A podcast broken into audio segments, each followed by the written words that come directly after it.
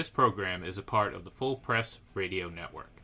Find this and all of Full Press Coverage's shows on fullpressradio.com or free on the Full Press Coverage app available now on the Apple and Google Play stores. This is Richard Seymour. You're listening to Ira and Clark on the Eye Test for Two.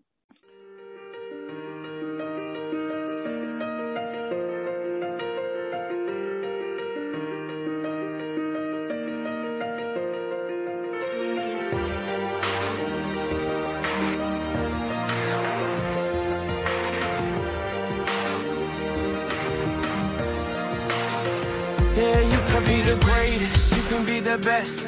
You can be the King Kong banging on your chest. You could beat the world, you could beat the war. You could talk the guy, go banging on his door. You can throw your hands up, you can beat the clock. You can move a mountain, you can break rocks. You could be a master, don't wait for luck. Dedicate yourself and you go find yourself. Standing in the Hall of Fame. Well, we asked our producer, Ian Glendon, to bring back that intro because we now eight more inductees in Canton as part of the Pro Football Hall of Fame's modern era class of 2022. And okay, all right. So they're not exactly standing in the hall, not yet anyway, but they will be. And Ira, let's go over that list. We have offensive tackle Tony Boselli, safety Leroy Butler, defensive tackle Richard Seymour, defensive tackle Bryant Young, and linebacker Sam Mills.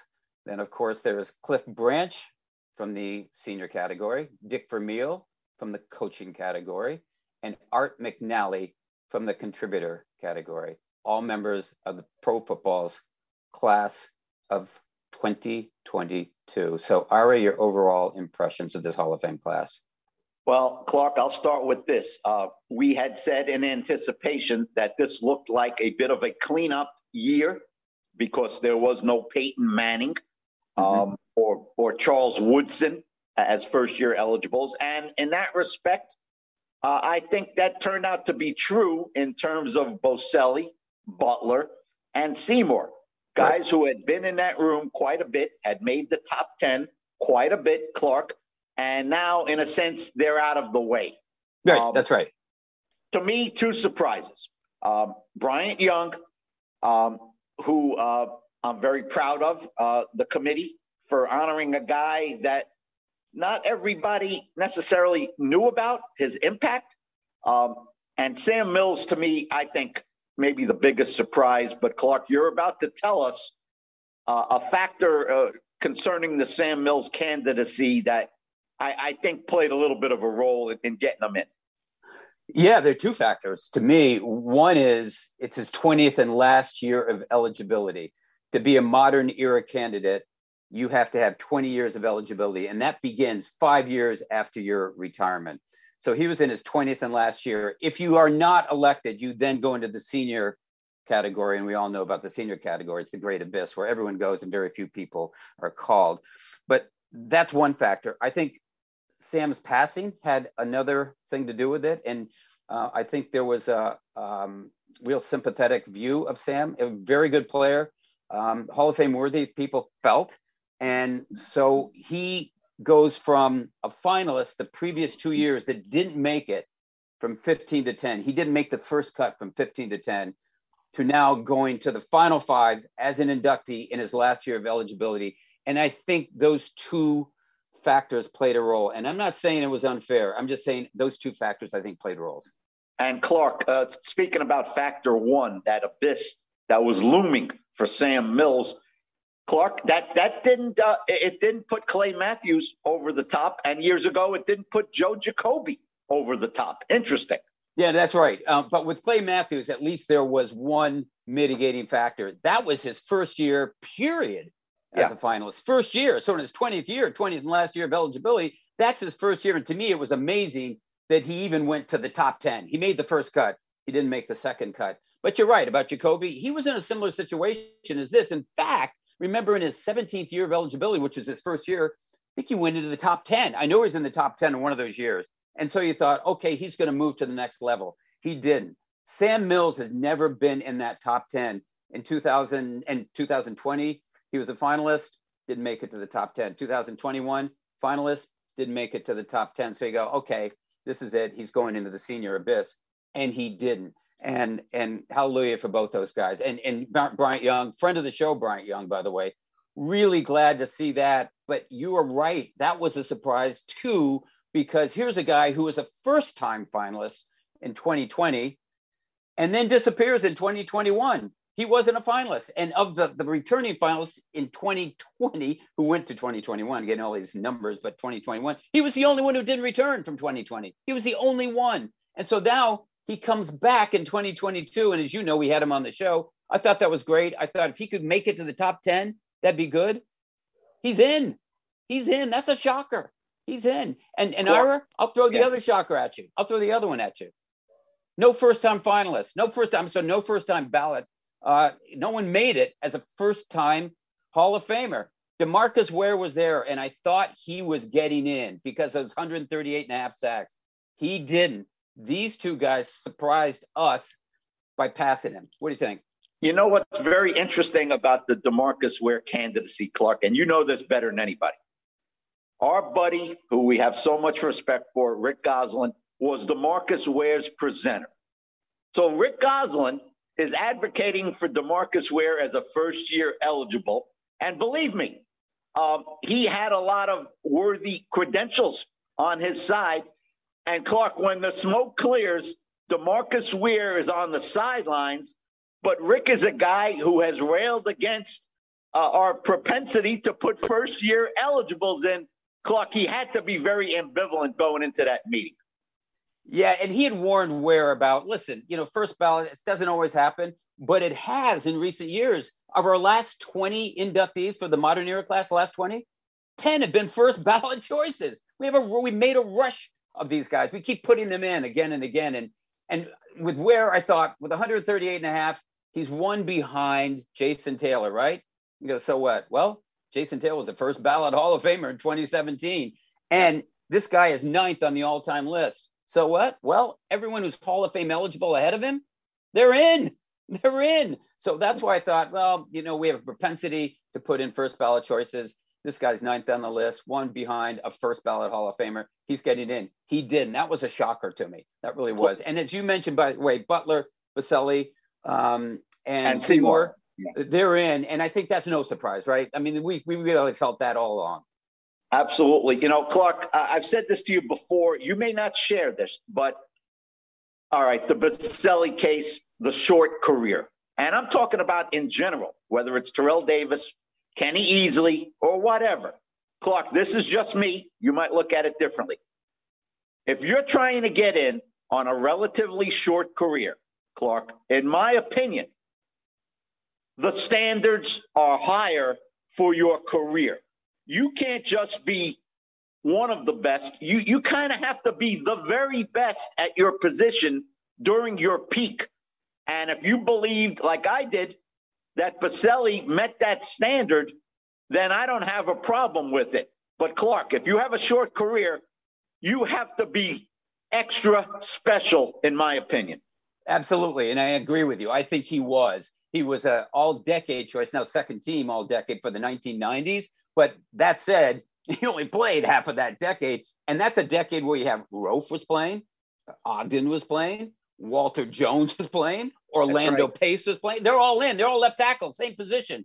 But this guy still was an all decade choice. And he didn't leave of his own volition. They screwed up a surgery. That's why he had to retire. The team doctor or the team physician, whoever it was, somebody's team physician screwed up a surgery, a shoulder surgery. So it ended his career. But I agree with you on Tony Boselli. The, the, the sad thing is, unlike Terrell Davis, where you have tangible figures, rushing average, touchdowns, yards per carry, we don't have that for left tackles. And that made it more difficult. But Ira, the rewarding thing to me is in his 16th year of eligibility, he's in after waiting five straight years as a top 10 guy. In LeRoy Butler's 16th year of eligibility, he's in. And he was the only first team all decade choice in the 70s, 80s, and 90s not in Canton. He was the last man standing, and he's in, and that's good. That's good. That was that was the ultimate decider for Leroy Ball. For me too. Clark. For me too. You you. Can... Uh oh. Cosmo's getting. Cosmo, Cosmo. he doesn't like Leroy Butler. Who I let the dogs Leroy out? Butler, and- we got a problem over here, uh, Clark. Uh, Clark, you, you can't you can't get around Butler being the last man standing. You can throw out all the stats you want, but he's the last man. And you said first first team, right? First team. He was first Pro. team safety. Yeah. First Can't team. get around that. Can't get Yeah, around and, that. and, Clark. and that was on a team that went to two straight Super Bowls, and you're going, okay, Brett Favre, Reggie White, you can tell me that's all there is. And covering the 49ers, I saw a lot of the Packers during that decade. Leroy Butler was a factor. And I remember Mike Shanahan saying, that's a guy you have to account for. There's certain guys you have to account for. Butler was one of those guys. So I'm glad to see him. I'm glad to see him in there. And I'll bring in Ian Glendon here because Richard Seymour is finally in. And and you look at those Patriot teams, Ian, from the early 2000s, they won those three Super Bowls in four years. That wasn't really Tom Brady. It wasn't all Tom Brady. Certainly, he was a, a- factor and became a major factor as, te- as the years went on. But that team was largely defense. And we've got one guy from offense or defense who's in there. One guy. That's Ty Law. We have nobody else. Now, clearly, Brady's going in. Vinatieri, you'd think, would be going in. And I don't want to hear about Randy Moss. I mean, he played, you know, 2007 and 2000, whatever it was, 11 or. Uh, but anyway, um, he he played three and a half years. They didn't win a Super Bowl with him. I'm talking about those first three Super Bowls when they won those. There's one guy. You can tell me one guy carried that team. One guy. Uh, you know, I'm pretty sure that in some form or fashion, Belichick has has said, or, or it's been relayed from Belichick that Richard Seymour is, well, obviously not his best draft choice because we know he drafted Tom Brady, but likely his best outside of Tom Brady and the way he speaks about him, just the, his impact on the game. I, I tend to listen to Bill Belichick when, when he speaks glowingly of a guy like Richard Seymour, and you, you just don't um, in a way you don't uh, win you don't have that type of success on defense without Richard Seymour. I mean, the same way that you know maybe Aaron Donald doesn't show up on the stat sheet based on the position he plays. I mean, it's a little bit different now than it was 20 years ago, but you know even then it, it- he, he's not racking up these you know he's not going to break the sack record and, and richard seymour certainly wasn't going to break the sack record but he probably had more impact on the game, play to play, game to game, series to series than any player that had, you know, 15 sacks in a season for that team. And I think, Clark, I think it's very interesting that Seymour gets in. Uh, now, I know he was versatile enough to play tackle and end, um, but Clark, he doesn't, his presence on the ballot doesn't knock out Bryant Young. Yeah. Um, Yeah. Who also was a similar player. Young had more sacks, Clark, uh, but Young also had an effect on his teammates. Stubblefield probably wouldn't have been nearly as good without a Bryant Young. Um, and Clark, tell uh, the listeners a little bit about um, Bryant Young's unique candidacy in terms of, of what went on in, in terms of a conference call that was set up. I think that was a big factor. Yeah, it was a huge factor. I mean, what happened was Kirk Reynolds, who used to be the public relations director for the 49ers, said, How do we get this candidacy going? I can't believe that he wasn't a finalist in 2021. How do we get him back on the map? So he basically surveyed a group of offensive linemen who played against Bryant Young, figuring if you can get the people played against him and talk about him, maybe that makes an impact. He said he had more than, he said he had more than 200 people who volunteered he put together a conference call that I was on, and it was, I think, six offensive linemen. Schlereth was there, Robbie Tobeck was in there, uh, Kevin Gogan was in there, guys you would have recognized from the 1990s, early 2000s.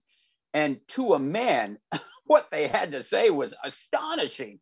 And Ira, you would have been amazed at some of the things they said. At least two of them said, you know, I put him in the class with Randle and Warren Sapp. Warren Sapp was first ballot. John Randle got in his second year of eligibility. Bryant Young is now in his 10th year of eligibility.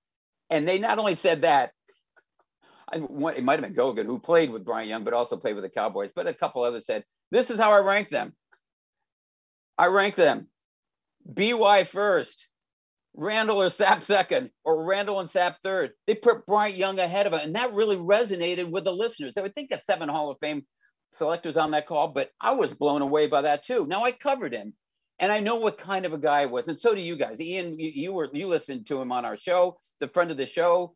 He's a quiet guy, one of the most polite guys. That has nothing to do with his candidacy. he was a train wrecker out there. I mean, he destroyed offensive lines.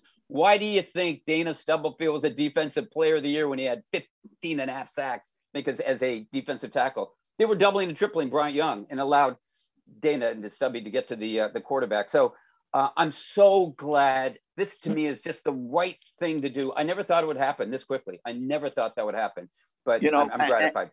And Clark, let, us not dwell too much about Young's effect on the other players because I think one of the great things about our system, now it's not perfect. You and I know that, and we've complained that the improvements need to be made. But Clark, for me, Bryant Young is a guy who, once I started looking at it, I said, this this guy had 89 sacks. Yeah. From from an interior defensive lineman. I had no idea that he had that many sacks. Um, and he was great against the run too, maybe better than uh, than he was as a pass rusher, Clark. But no question. Some of No these question. guys, you start looking, and the more you look, the more you like. And Bryant Young's one of those guys. Yeah, absolutely. And and not to mention here, he had a career-threatening injury, and and you know I I helped present him with Matt Maiocco. Matt Maiocco did a great job on this, but uh, I I dealt with the the uh, medical aspect and doc, uh, dealing with uh, Dr. Michael Dillingham, who was the team doctor at that time. He said when he went out on the field, the first thing he saw was he had a um, he had a fractured leg, and he said the first thing I saw was his foot was 180 degrees backwards and he said I knew exactly what we're looking at. Um, and it was a um, a closed fracture, and and uh, it was it was it was just the whole thing was so sad, and they had to do so many surgeries on because there was risk of infection, and the risk of infection uh, was was at one point not only possible, uh, they looked at and said we don't do anything. There's a likely eh, there's a likely uh, scenario that if we don't do something immediately, we'll have to amputate the leg. And so he was in the hospital for 17 days and then came back from that. And the next year leads the team with, I think, 11 or 11 and a half sacks, becomes the defensive player of the year. And was just, he was, he was just a great player. Anyway, um, I'm, I'm glad about that. There had to be disappointments. And Ira, I'm going to start with you. Disappointments. Rondé Barber. I know you thought he was getting in. I thought he was getting in. He didn't make it. You wrote a column, Clark, which I I, I appreciated uh, a week or two before the Zoom meeting, where you said, "Who's going to be the fifth guy?" You thought you had a pretty good handle on four guys, and you said, "Who's the who's the breakthrough?" Yeah. And you said, "Don't be surprised if it's Rondé Barber." I, I took a lot of uh, warmth from that column, uh, Mr. Judge, because you didn't write so many columns like that about John Lynch. But you used to tell you about- I said, Yeah, "What do you but you- John Lynch? What do you got against him?" You said, all right, I, I think he's a fringe, fringe guy. I don't know if he's getting in." Uh, Rondé Barber. Now, I'll make Ian Glendon, our producer, very happy with this, Clark. I don't want to go into great detail. He made progress Yes, He- correct. progress on that meeting. And in that sense, Clark, I don't want to get ahead of myself. He's on the doorstep, I believe. There was no pushback against Rondé Barber. Other people spoke up after I did. And Clark, without um, you know sounding too uh, full of myself, I, I think I opened some eyes in that room about Rondé. Barber because he's a guy where you say, well, he's not Deion Sanders on coverage, but the more you hear about the guy, Clark, it, it, it's tough to deny him that that gold jacket. So I don't know. I'll be confident going forward, but yeah, there's initial disappointment. Yeah, and sell that to him because getting in that on deck circle is important. That sell that to him because that's what we were telling Bryant Young. If you can get in the top 10 this year, you're in great position for either next year or the following year. But get into that top 10, you have to make that first cut. But to me, there is one positive thing that comes out of two positive things. One is he moved forward. The second is that he actually didn't get in because that means you're going to make a presentation next year for the 11th straight year for a Tampa Bay candidate. And I love that. I love listening to your presentations. I think they're Clark, uh, Clark, here's another guy. Clark, here's another guy. Now, I think different than Rondé because this guy's been around. Now, this was only Rondé's second year in the room. Clark, what's going on with Zach Thomas's candidacy, and how surprised are you that uh, he doesn't have? Uh, he's not posing for a bust right now.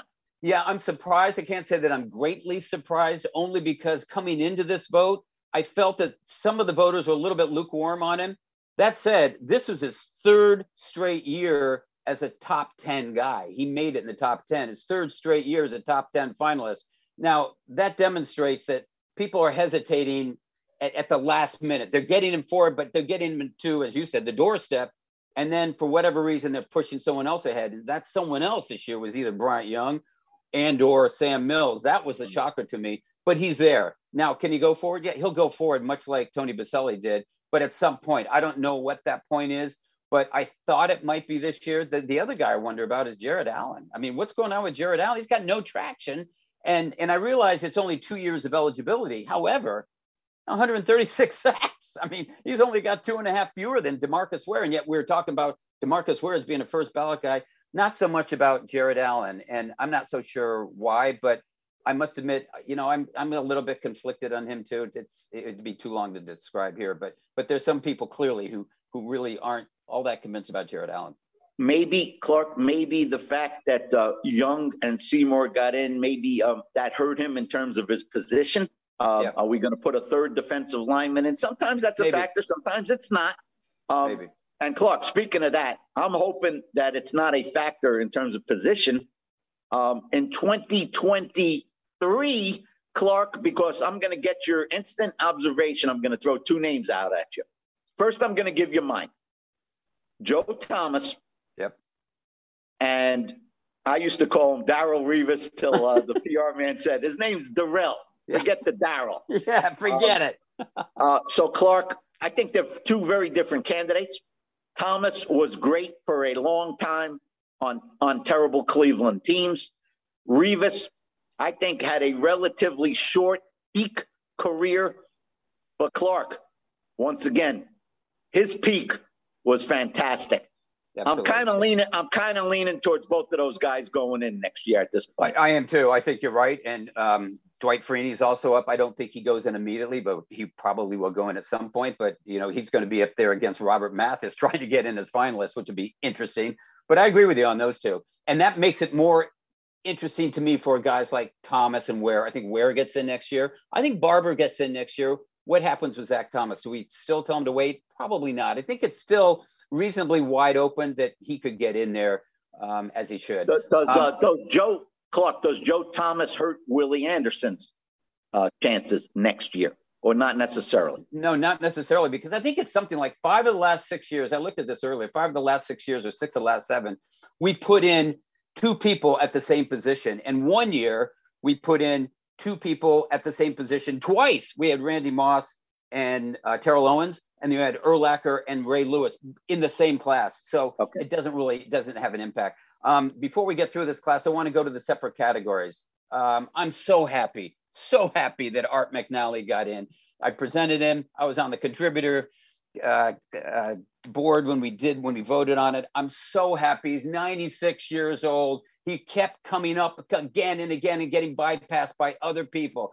Um, you know, it'd be Pat Bowlen or it'd be Gil Brandt or Eddie DeBartolo or Jerry Jones. So what point does Art McNally get in? And he's finally in, and I'm so happy about that. I'm really happy. I think Clark. I think the hesitancy had to do with his with the the position, the job, rather than Art McNally. If you're gonna put an official in, which we should, because they've been a big part of this game for for a hundred years. Yeah. Then it's got to be Art McNally. Got to be Art McNally. Art McNally. But and, and just there's, there's, some hesitancy about put about uh, uh, putting an official in the hall. Yeah, there has been for the, the very existence of the hall. He's the first on-field official, the very first on the field official who's in the Pro Football Hall of Fame. That's to me is sort of astonishing because you look at Cooperstown, you look at the Pro Basketball Hall of Fame, the NHL Hall of Fame. They have numbers of officials, lots of officials. This is the first on-field official. Our last word about this class: the biggest surprise of all, biggest surprise of all in my mind, the fact that they were able to keep this quiet for three weeks. They kept it quiet. We voted on this class January 17th. How did it not leak out? I'm very proud of it, Clark. I'm very proud of it because, Clark, we can we can um, we can reveal this that um, when the meeting started, it was going to be like 2021, where the the Zoom meeting was going to end. Yep. And the 49 voters were not going to know the names of the finalists. And during the meeting, Clark, and you were part of it, there was a backlash to that. And the idea was, don't you trust us or whatever? I know it's two or three weeks, but, uh, you know, there's a basic mistrust here. And Jim Porter Clark, to his credit, came back after a break and said, you know what? We've thought this over and we do trust you. And Clark, I, I think we've justified that faith. Yeah, that's right. I, I, agree. And the more we know about Jim Porter, the better it gets. And we're going to meet with him again on February 17th to talk about some possible changes for the future. Last thing here Dick Vermeil gets in. Good for Dick. Uh, Cliff Branch, good for him. But please, people on the coaches committee, please, next time you sit down and vote, Buddy Parker. We've forgotten about him. Put Buddy Parker in for God's I'm sake. Gonna, I'm going to second that, Clark. I believe oh he won two God. championships. Clark, didn't he win two and then he was in the championship game the third year? I believe that's yeah. right. Yeah. yeah. And he beat Paul Brown. He beat Paul Brown. Then he goes to Pittsburgh and he puts the Steelers back on the map. But because he was a coach in the 1950s and because he's no longer with us, he has no traction. I I don't I don't care if the football public says Buddy who. I don't yeah. care. I don't care. He deserves it. He deserves it. Our final thoughts. Any good final thoughts on this or any other subject? Well, I'm I'm hoping um, it's a great game Sunday, Clark, um, because the playoffs have been fantastic. And um, here's my memo to Roger Goodell. Um, prepare a little better for that uh, annual conference because um, oh. people, people are playing that video of, of that answer, and uh, I'll, let I'll let Ian weigh in on that. But um, Roger, uh, that was not your shining moment. Oh, you should because Ian brought this to our attention when Roger Goodell was asked about Deflategate, which I think the three of us agree was a sham of an investigation and certainly a sham of a penalty. He talked about data, data on that. And we know there was all sorts of data thrown around.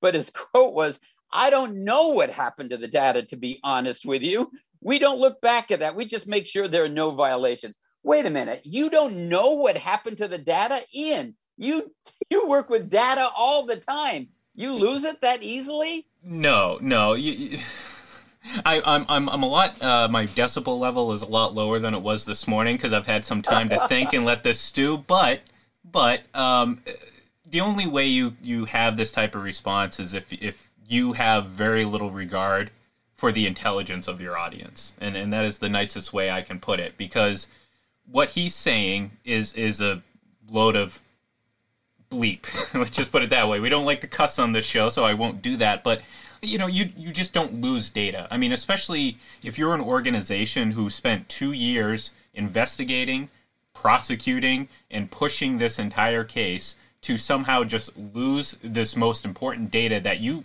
you know vouched and, and said you were going to collect and release. I mean, they didn't have to say they were going to collect and release it, but they did and we knew right then that they weren't going to do it if it didn't come out favorably. And here we are, seven years later, hearing all this information, and like, yeah, sounds about right. And you know, Roger Goodell having all this time to think about it, that's the best answer he can come up with. Basically, I lost my dog ate my homework. Did you say prosecute? yeah, yeah, that's right. Did you say prosecuting or persecuting? Both, both. I'd, I'd say both. I do too. I do too. I mean, you got it. You uh. got to come up higher. You got to come up with a better answer than that, right? I, I don't know what happened.